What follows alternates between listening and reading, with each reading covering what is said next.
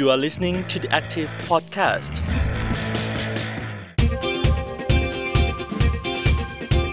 สวัสดีค่ะ ต้อนรับคุณผู้ฟังเข้าสู่ The Active Podcast นะคะ สัปดาห์นี้เจอกับพรีนพิชยาพรโพสง่าค่ะ เราอยู่ในความร่วมมือซีรีส์ Thailand Net Zero คาร์บอนเป็นศูนย์ทำงานร่วมกับ Greenpeace ประเทศไทยนะคะ แน่นอนค่ะว่าสัปดาห์นี้มาถึง EP ที่ 5 แล้วนะคะ เราเริ่มต้นพูดคุย EP ที่ 1 เนี่ย ตั้งแต่เรื่องของข้อตกลง COP26 นะคะ ที่นายกรัฐมนตรีของไทยได้ไปประชุมหารือที่กลาสโกนะคะสกอตแลนด์ ถึงเรื่องแนวทางการลดอุณหภูมิของโลกนะคะแล้วก็ความร่วมมือของประเทศไทยที่จะเป็นส่วนหนึ่งในการที่จะพยุง สภาพภูมิอากาศไม่ให้มันเปลี่ยนแปลงไปมากกว่านี้นะคะ รวมถึงแนวทางการลดภาวะโลกร้อนต่างๆ ด้วยค่ะ เราก็คุยกันเรื่อยมาถึงแนวทางที่จะช่วยนะคะในการทำอย่างไรให้ไทยนั้นปล่อยคาร์บอนเป็นศูนย์สุทธิได้เร็วที่สุด รวมถึงกระบวนการต่างๆ ที่ภาคประชาชนกำลังขับเคลื่อนอยู่นะคะ โดยเฉพาะกรีนพีทประเทศไทยนั่นเองค่ะ จุดยืนหนึ่งนะคะที่เราพูดกันมาตลอดก็คือเรื่องของการสนับสนุนส่งเสริม แล้วก็ผลักดันพลังงานสะอาด ทั้งในระดับปัจเจกบุคคล ในระดับนโยบาย ไปจนถึงการวิพากษ์วิจารณ์ แผน PDP การใช้พลังงานของประเทศไทยนะคะว่า เดิมทีแล้วที่ใช้กันอยู่ทุกวันนี้เนี่ยมันเหมาะสมมากแค่ไหน การกำหนดอัตราก้าวหน้าในการใช้พลังงานไฟฟ้าที่อยู่ในแผน PDP นั้น วันนี้ค่ะ เราจะมาพูดคุยกัน เกี่ยวกับแผน PDP อีกครั้งหนึ่ง เป็นแผนฉบับทางเลือกของประชาชนนะคะ แล้วก็การสนับสนุนการใช้โซลาเซลล์ การเกิดขึ้นของโซลาเซลล์ในวงกว้างด้วย รัฐจะสนับสนุนอย่างไรบ้างนะคะ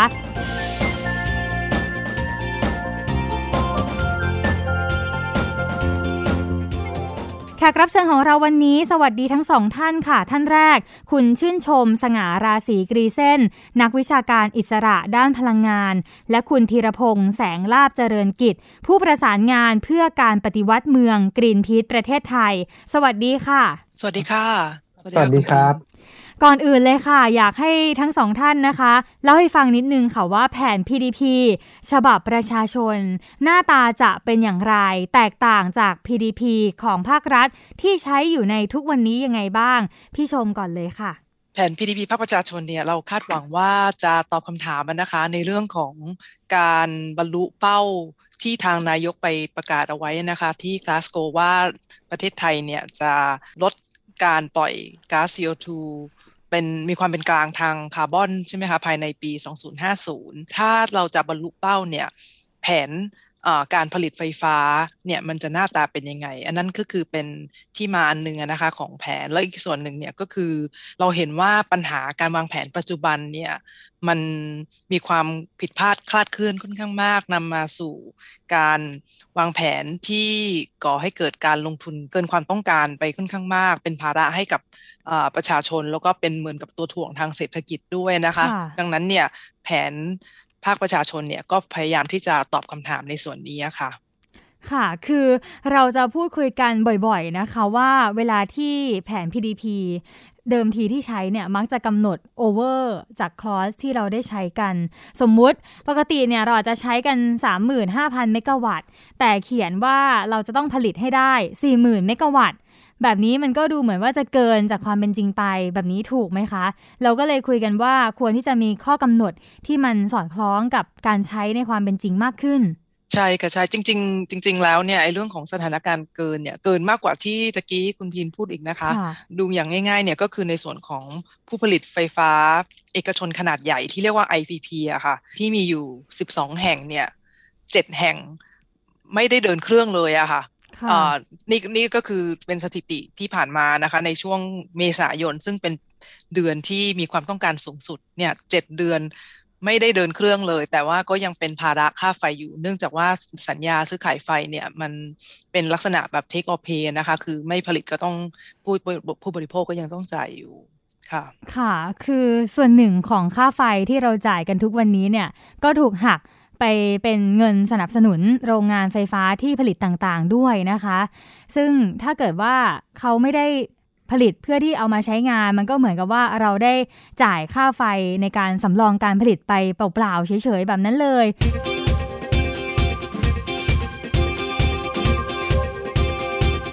ถ้าพูดถึงแผน PDP ฉบับภาคประชาชนบ้างล่ะคะพี่ชม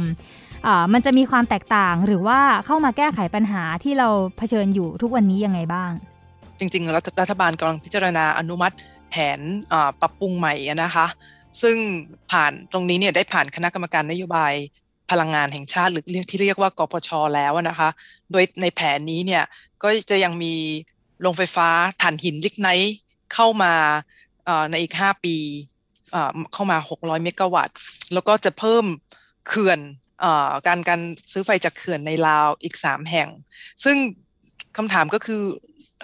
เราได้เรียนรู้ความผิดพลาดที่ผ่านมาหรือยัง ความต้องการมีไหมในการรองรับโครงการใหม่ เป็นอะไรที่ เราค่อนข้างเป็นห่วงนะคะว่ารัฐบาลเนี่ยจะทำให้เกิดการเซ็นสัญญาเพิ่มเติมนำมาซึ่งภาระเทคออเพย์อีกนะคะ ในแผนภาคประชาชนเนี่ยเราก็จะมาดูในส่วนนี้ว่าเออโรงไฟฟ้าใหม่ ที่รัฐบาลกำลังจะอนุมัติเนี่ยมันมีความจำเป็นหรือเปล่า มีความต้องการรองรับโครงการใหม่เหล่านี้หรือไม่ แล้วจริง ๆ แล้วเนี่ยถ้าโครงการใหม่ที่รัฐนำมาบรรจุในแผนเนี่ยจริง ๆ แล้วเนี่ยมันทำให้เกิดการปล่อยก๊าซคาร์บอนไดออกไซด์ในระดับที่ทำให้ มันบรรลุเป้าหรือว่ามันขัดกับเป้าที่ทางนายกไปประกาศไว้ที่กาสโกอะค่ะ อันนี้แผนประชาชนก็จะพยายามดู ทั้งภาระประชาชน ดูทั้งความมั่นคงของระบบ แล้วก็อีกอย่างหนึ่งก็คือเนี่ยดูในเรื่องของสิ่งแวดล้อม ซึ่งรวมถึงในเรื่องของการปล่อยคาร์บอนไดออกไซด์ด้วยค่ะเราพบว่าในเบื้องต้นนะคะ เป้าที่บอกว่า ประเทศไทยเนี่ยจะต้องมีความเป็นกลางทางด้านคาร์บอนภายในปี 2050 เนี่ยพอมาดูในรายละเอียดแล้วเนี่ยถ้าเกิดว่าเราต้องการให้มีความเป็นกลางของทั้งภาคระบบเศรษฐกิจเนี่ยนั่นมันหมายความว่าในส่วนของภาคไฟฟ้าเนี่ยเราจะต้องเข้มข้นกว่านั้นอีกอะค่ะในการทำโมเดลของเราเนี่ยเราก็เลยวางแผนว่าเฉพาะในส่วนของไฟฟ้าเนี่ยจะต้องได้คาร์บอนนูทรัลภายในปี 2040 ดังนั้นเร็วกว่าของตัวเลขของระบบเศรษฐกิจรวมถึง 10 ปี อันนี้เนี่ยก็เป็นแนวทางที่สอดคล้องกับทางองค์การพลังงานระหว่างประเทศหรือ IEA นะคะ International Energy Agency เขาก็เหมาะวิเคราะห์ว่าเนื่องจากว่าจริงๆ ในส่วนของไฟฟ้าเนี่ยทางเลือกในการ ลดการปล่อยก๊าซคาร์บอนไดออกไซด์เนี่ยมันมีเยอะแยะมากมาย แล้วอย่างเช่นพลังงานหมุนเวียนพลังงานแสงอาทิตย์เมื่อเปรียบเทียบในเชิงราคา แล้วเนี่ยสามารถที่จะแข่งกับทางโรงไฟฟ้าก๊าซหรือถ่านหินได้ ถ้าถ้าเรามารวมในในรวมต้นทุนทางด้านสิ่งแวดล้อมด้วยนะคะ การที่จะลดการใช้ เพื่อเพลิงฟอสซิลในพลังงานเนี่ยมันทำได้ง่ายในขณะที่ภาคอื่นนะคะ ที่ไม่ใช่ภาคพลังงานอย่างเช่น ภาคการเกษตร หรือภาคอุตสาหกรรมปิโตเคมีหรืออะไรที่ใช้เชื้อเพลิงฟอสซิลในการผลิตนะคะ ตรงนี้เนี่ยมันจะทำให้เกิดการทดแทนได้ยากกว่า ดังนั้นเนี่ยเราก็เลยต้องเผื่อเวลาให้กับภาคต่างๆ เหล่านี้เนี่ย ในการปรับตัว แต่ในส่วนของไฟฟ้าเนี่ยมันมีความพร้อมกว่า ดังนั้นเนี่ยอะไรที่สามารถที่จะลดอย่างเช่นภาคขนส่งใช่ไหมคะสามารถที่จะลดได้โดยการปรับมาเป็นการใช้ในรูปแบบของพลังงานไฟฟ้า แล้วรวมถึงเรื่องของการใช้พลังงานอย่างมีประสิทธิภาพ หรือที่เรียกว่า energy efficiency อะค่ะ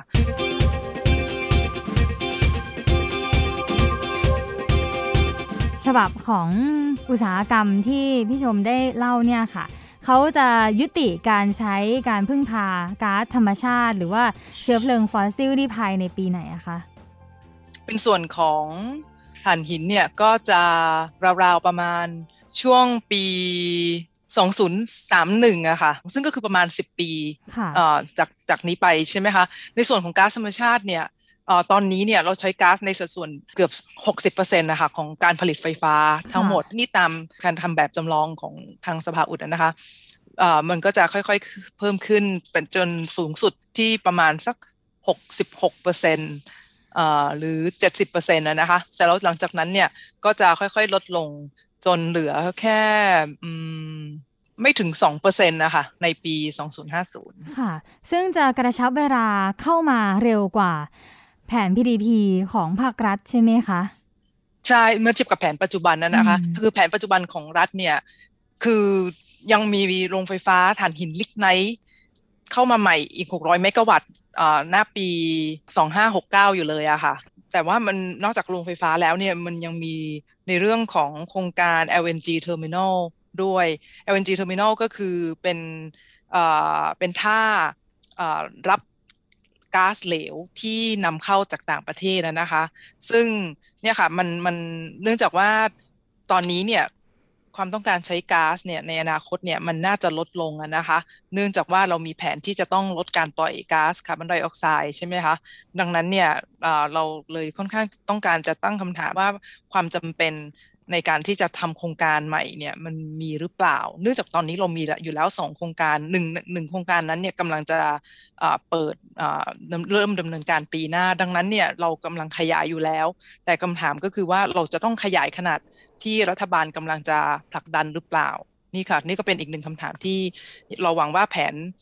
PDP ภาคประชาชนเนี่ยจะสามารถให้คำตอบได้ด้วย ส่วน PDP ของภาคประชาชนที่พี่ชมกำลังขับเคลื่อนอยู่ ยังไม่ได้มีกรอบตัวเลขที่ชัดเจนใช่ไหมคะว่าจะลดฟอสซิลถ่านหินภายในปีไหน ซึ่งตอนนี้น่าจะกำลังอยู่ในช่วงที่ทำประชาพิจารณ์อยู่ถูกไหมคะใช่อยู่ในวังการศึกษาคือจริง ๆ ก็คือน่าจะตัวเลขออกมาเนี่ยน่าจะยิ่งเร็วกว่าของทางสภาอุดิกนะคะ เนื่องจากว่าเราเปลี่ยนจาก 20 50 มาเป็น 2040 นะคะ เป็นเป็นปีที่จะเกิดคาร์บอนนูทรัลอะค่ะในส่วนของภาคไฟฟ้า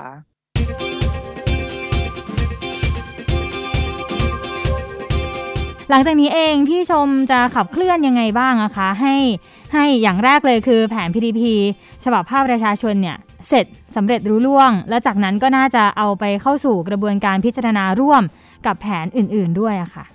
การศึกษาเนี่ยทำ ร่วมกับทางมหาลัยธรรมศาสตร์นะคะ แต่ว่าเวลาจัดรับฟังความเห็นเนี่ยเราก็อยากได้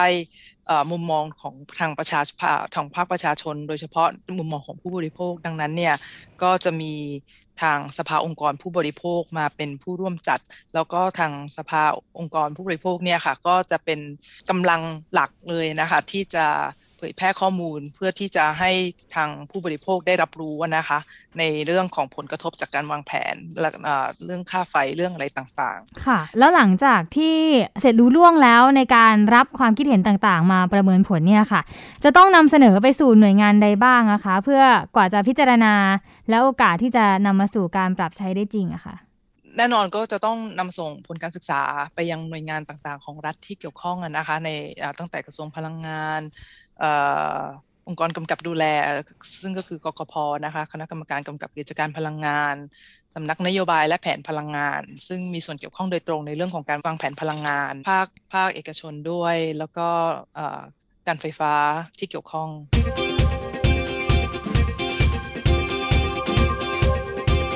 คุณทีฟังแผน PDP ภาคประชาชนแบบนี้แล้ว เห็นความก้าวหน้ายังไงบ้างคะ หรือว่ามีความคิดเห็นยังไงบ้างค่ะ กับความพร้อมในการที่จะผลิตพลังงานทางเลือกโดยประชาชนนะคะครับพอพูดถึงแผน PDP เมื่อกี้ครับ ผมรู้สึกว่าอยากอยากเสริมเรื่องแผนเมื่อกี้นิดนึง ผมรู้สึกว่าประเด็นสำคัญที่จะต้องมีแผนเมื่อกี้คือ เพราะว่าสภาพโรงไฟฟ้าที่มันล้นอยู่ตอนนี้มันมีค่าเท่ากับว่าระบบการไฟฟ้าของเราเนี่ยกำลังจะทำให้ทุกคน คนใช้ไฟทุกคนเนี่ย ต้องจ่ายเงินส่วนเล็กส่วนน้อยไปให้เจ้าของโรงไฟฟ้าที่เขาไม่ได้เดินเครื่องอะครับแล้วถ้าเราปล่อยอย่างนี้ต่อไปมันก็จะ เงินก็จะถูกดูดจากผู้บริโภคไปเรื่อยๆครับ ตอนนี้เองกรีนพีทก็มีจุดยืนเนาะทั้งเรื่องของการปฏิเสธ การใช้พลังงานถ่านหิน การลดการใช้พลังงานที่ไม่สะอาดนะคะ มาพึ่งพาพลังงานจากธรรมชาติในทุกรูปแบบเลย โดยเฉพาะเรื่องของโซลาเซลล์ตรงนี้อยากให้คุณทีช่วยเล่าให้ฟังค่ะว่าการรณรงค์นี่ไปถึงไหนแล้ว ผลการตอบรับและการขับเคลื่อนจากทางภาครัฐ ตอบสนองต่อจุดยืนตรงนี้มากแค่ไหนหรือว่าอยากจะเสริมเรื่องอะไรบ้างค่ะทางผลการรณรงค์ใช่ไหมครับ ก็คือ Greenpeace รณรงค์เรื่องเอ่อการใช้โซลาเซลล์มาพักใหญ่แล้วครับ ก็สิ่งที่เราอยากได้เนี่ยเราอยากเราอยากให้มีมาตรการที่ชื่อว่า net metering คือการที่มิเตอร์ไฟฟ้าตามบ้านนะครับ มันเปิดให้ไฟหมุนออกจากมิ หมุนกลับจากบ้านเข้าสู่ระบบได้ ถ้าเกิดบ้านไหนที่ติดโซลาเซลล์เนี่ยครับเวลาเขาผลิตไฟฟ้าออกมาแล้วครับไฟฟ้าใช้ไม่หมดก็จะไหลออกจากบ้านผ่านทางมิเตอร์เข้าสู่ระบบไฟฟ้าที่เป็น grid ไฟฟ้าได้ การที่ไหลอย่างนี้ครับมิเตอร์แทนที่จะหมุนเดินหน้ามันก็จะหมุนกลับหลัง แล้วก็ทำให้หน่วยไฟฟ้าที่เราใช้เนี่ยมันถูกหักลบกันไป แล้วก็เวลาคิดเงินค่าไฟก็คือคิดจากหน่วยที่หักลบกันแล้ว เรียกว่าระบบหักลบกับหน่วยไฟฟ้าหรือว่า net metering ครับ เราเชื่อว่าระบบนี้จะทำให้ผู้บริโภคเนี่ยหันมาติดโซลาเซลล์ได้มากขึ้น เป็นระบบที่ส่งเสริมและเป็นธรรมกับผู้ที่ติดที่มีการใช้ไฟขายไฟ ไทยเคยมีระบบ net metering มาแล้วครั้งหนึ่งเมื่อนานมาแล้วครับแทนที่พี่ชมก็เป็นคนช่วยดูแลด้วย แล้วก็สุดท้ายแล้วตอนนี้ระบบมันหายไปครับ ระบบเนี้ยถูกปิดไปแล้วก็ ถึงตอนนี้ก็ยังไม่ได้เปิดอีกเลยครับทำไมอะคะทำไมถึงได้ถูกปิดไป นี่ขอเสริมนิดนึงแล้วกันได้ไหมคะค่ะ คือจริงๆแล้วเนี่ยค่ะ คือมันมันมันมีมันมีการเปลี่ยนระบบนะคะ จาก net metering ที่มีประกาศใช้ในช่วงแรกๆ มาเปลี่ยนเป็น net billing อะค่ะ net net net metering เนี่ยก็คือหักลบตบหน่วย คือใช้ผลิตเท่าไหร่เนี่ยสามารถที่จะมาหักกับหน่วยที่ดึง จากระบบไฟฟ้าไปใช้ เสร็จแล้วก็มาเปลี่ยนเป็นระบบ net billing ก็คืออผลิตเท่าไหร่แล้วก็ตีออกมาเป็นตัวเงินค่ะ เสร็จแล้วก็มาหักลบกับค่าไฟ ซึ่งอันนี้เนี่ยการหักลบกับหน่วยเนี่ยบางทีมันมันก็แล้วแต่การตีค่าของไฟฟ้าจากพลังงานแสงอาทิตย์อะค่ะซึ่งถ้าเกิดว่าตีค่าต่ำกว่าค่าไฟ ที่ผู้ใช้ไฟต้องจ่าย อันนี้เนี่ยมันก็จะทำให้ผู้ใช้ไฟได้ประโยชน์น้อยกว่าเมื่อเทียบกับระบบ net metering อะค่ะแต่คำถามก็คือว่าทำไมถึงเปลี่ยนใช่ไหมคะ อันนี้ไม่แน่ใจเหมือนกันนะคะทราบแต่ว่ามันมีการเปลี่ยนแนวทางในการสนับสนุนจากเดิมเนี่ยที่เหมือนกับว่าค่อนข้างเปิดนะคะ ว่าโอเคใครใครทำทำมาเปลี่ยนเป็นระบบที่ค่อนข้างที่จะเป็นมากลายเป็นระบบปิดอะค่ะทางรัฐเนี่ยก็จะ เหมือนกับประกาศเป็นงวดๆว่าโอเค จะรับซื้ออในจำนวนเท่านี้เท่านี้ เสร็จแล้วก็ พอเป็ดพอรับซื้อเต็มปุ๊บก็ปิดไปเลย แล้วบางทีก็หายไปเป็นหลาย ๆ ปีเออเราก็ไม่เปิดเออเราค่อยมาเปิดใหม่ มันทำให้มันทำให้การสนับสนุนมันไม่ต่อเนื่องอะค่ะแล้วจริง ๆ แล้วเนี่ยมันเออมันค่อนข้างมีผลเป็นผลเสียนิดนึงต่อภาคเอ่อธุรกิจด้านพลังงานแสงอาทิตย์ด้วยค่ะเนื่องจากว่ามันเหมือนกับว่ามีการวิ่งเต้นฝุ่นตลบเลยค่ะ ว่าใครจะได้ใครจะสามารถที่จะได้คอนแทคอะไรอย่างเงี้ยค่ะ ซึ่งก็เป็นเป็น เป็นบทเรียนนะนะคะ ซึ่งหวังว่าเนี่ยรัฐจะนำมาแก้และปรับปรุงใหม่อะค่ะครับอันนี้เขากำหนดโคต้าแล้วก็เหมือนกับการที่กำหนดกลายเป็นกำแพงทำให้คนเข้ามายากขึ้นเลยครับ ทางกรีนพีทเองหรือว่าพี่ชมมีข้อเสนอยังไงบ้างอะคะ ในประเด็นนี้ ของ Greenpeace ก็ทางที่เราควรจะไปคือการเปิดให้มี net metering ครับ เพื่อเปิดเพื่อทดลองก่อนก็ได้ครับ Greenpeace เคยทำงานวิจัยแล้วก็เคยออกรายงานเกี่ยวกับเรื่องนี้มาครับ ซึ่งในรายงานเนี่ยเราเสนอว่า ถ้าจะเปิด net metering เนี่ย เปิดเปิดใหม่ตอนนี้นะฮะ ก็สามารถเอ่อเริ่มต้นที่โครงการทดลองที่74,000หลังคาก่อนจะได้ แล้วค่อยทำอะไรต่อไปหลังจากนั้นครับก็อยากจะเสริมคุณทีนิดนึงแล้วค่ะว่าจริง ๆ ระบบ net metering เนี่ยเป็นเป็นระบบที่ใช้แล้วได้ประสบความสำเร็จค่อนข้างมากเลยนะคะในในอเมริกาโดยเฉพาะในรัฐแคลิฟอร์เนีย อันนี้เนี่ยเป็นการที่ส่งเสริมให้ ผู้บริโภคมีบทบาทในการผลิตไฟ แล้วก็จัดการบริหารความต้องการของตัวเอง ดังนั้นเนี่ยพอสมมติช่วงแดดออกใช่ไหมมีการผลิตเขาก็จะพยายามจัดการให้ มีความต้องการที่ที่มาหักลบกบหน่วยกัน อันนี้เนี่ยมันมันมันเป็นระบบที่ค่อนข้างง่ายเป็นระบบเปิดนะคะ ซึ่งก็อยากสนับสนุนข้อเสนอของทาง Greenpeace นะคะว่าอยากจะให้รัฐพิจารณาส่งเสริมอย่างแท้จริงนะคะเนื่องจากว่าเราตอนนี้เนี่ยเราทุกคนในประเทศไทยเนี่ยมีภาระร่วมกันที่จะนำไปสู่เป้าการลดคาร์บอนไดออกไซด์คาร์บอนนูโตรภายในปี 2050 นะคะ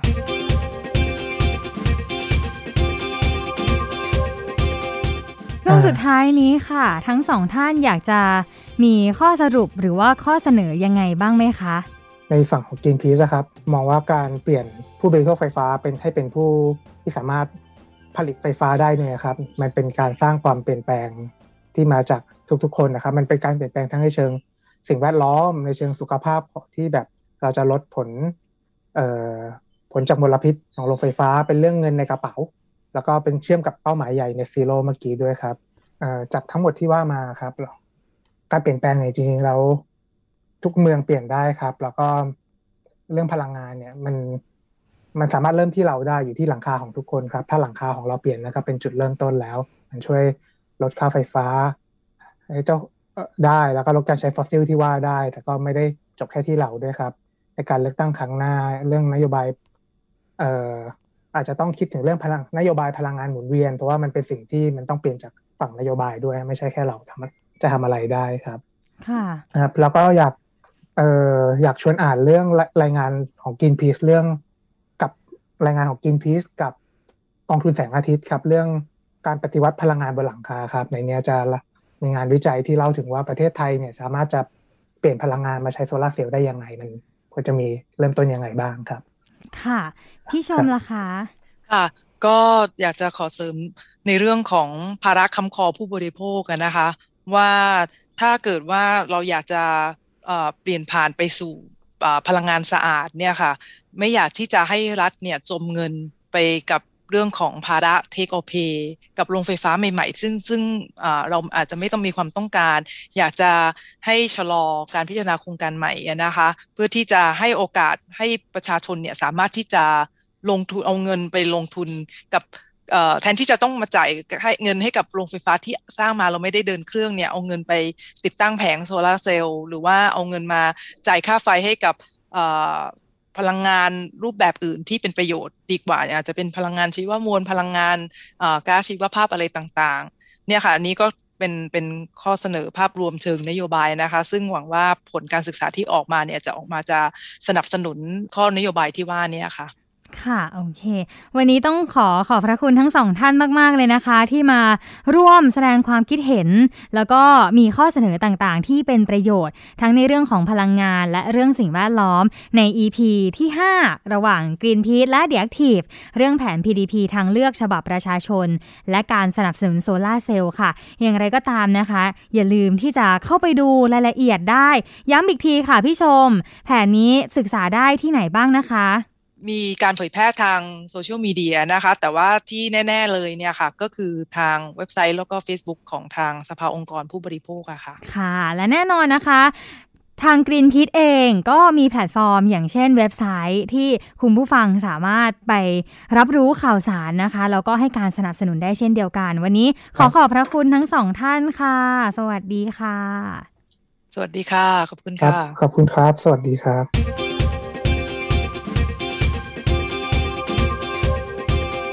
จบกันไปแล้วนะคะ คุณผู้ฟังสำหรับ The Active Podcast และความร่วมมือกับ Greenpeace ประเทศไทย ทั้ง 5 ตอน 5 EP ด้วยกันค่ะ จุใจมาก ๆ เลยนะคะ เรานำเสนอเรื่องราวว่า มีแนวทางยังไง มีข้อเสนอเชิงนโยบายยังไงนะคะ ที่จะนำไปสู่ Thailand Net Zero คาร์บอนเป็นศูนย์ให้ได้ตามเป้าหมายที่นายกรัฐมนตรีได้ไปประกาศเอาไว้ ที่เวที COP26 ว่าเราจะเป็น Net Zero ภายในปี 2060 5 ค่ะ ก็มีทั้งข้อกังวลนะคะ แล้วก็มีทั้งข้อเสนอเยอะแยะเลยทีเดียวค่ะ ที่หลายฝ่ายก็มองว่า หากยังคงใช้แผนพลังงานหรือว่าแผน PDP ในแบบฉบับปัจจุบันเนี่ยอาจจะไม่นำไปสู่การตอบโจทย์ เป้าหมายที่วางเอาไว้สักเท่าไหร่นะคะ หากว่ามีการปรับเปลี่ยนเป้าหมายการผลิตพลังงาน และหันมาสนับสนุนพลังงานทางเลือกมากขึ้นคำนึงถึงเรื่องของการให้ภาคธุรกิจ องค์กรต่างๆนะคะ ให้ความสำคัญกับการลดการปล่อยคาร์บอน รวมถึงสนับสนุนกระบวนการยุติธรรม บนเส้นทางการเปลี่ยนผ่านพลังงาน โครงการต่างๆ ที่จะพูดถึงโรงไฟฟ้าถ่านหินควรที่จะถูกพิจารณาใหม่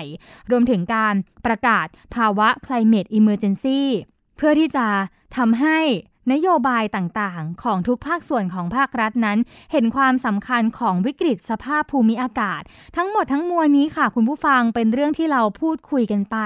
ตลอดทั้ง 5 ตอนนี้นะคะ หากคุณผู้ฟังท่านใดสนใจอยากจะย้อนกลับไปฟังตั้งแต่แรกเริ่ม ก็สามารถที่จะคลิกเข้าไปได้เลยค่ะ ในเว็บไซต์ของ The Active นะคะสำหรับวันนี้ดิฉันพิชยาพรโพสง่าค่ะ ขอตัวลาไปก่อน ขอบคุณและสวัสดีค่ะ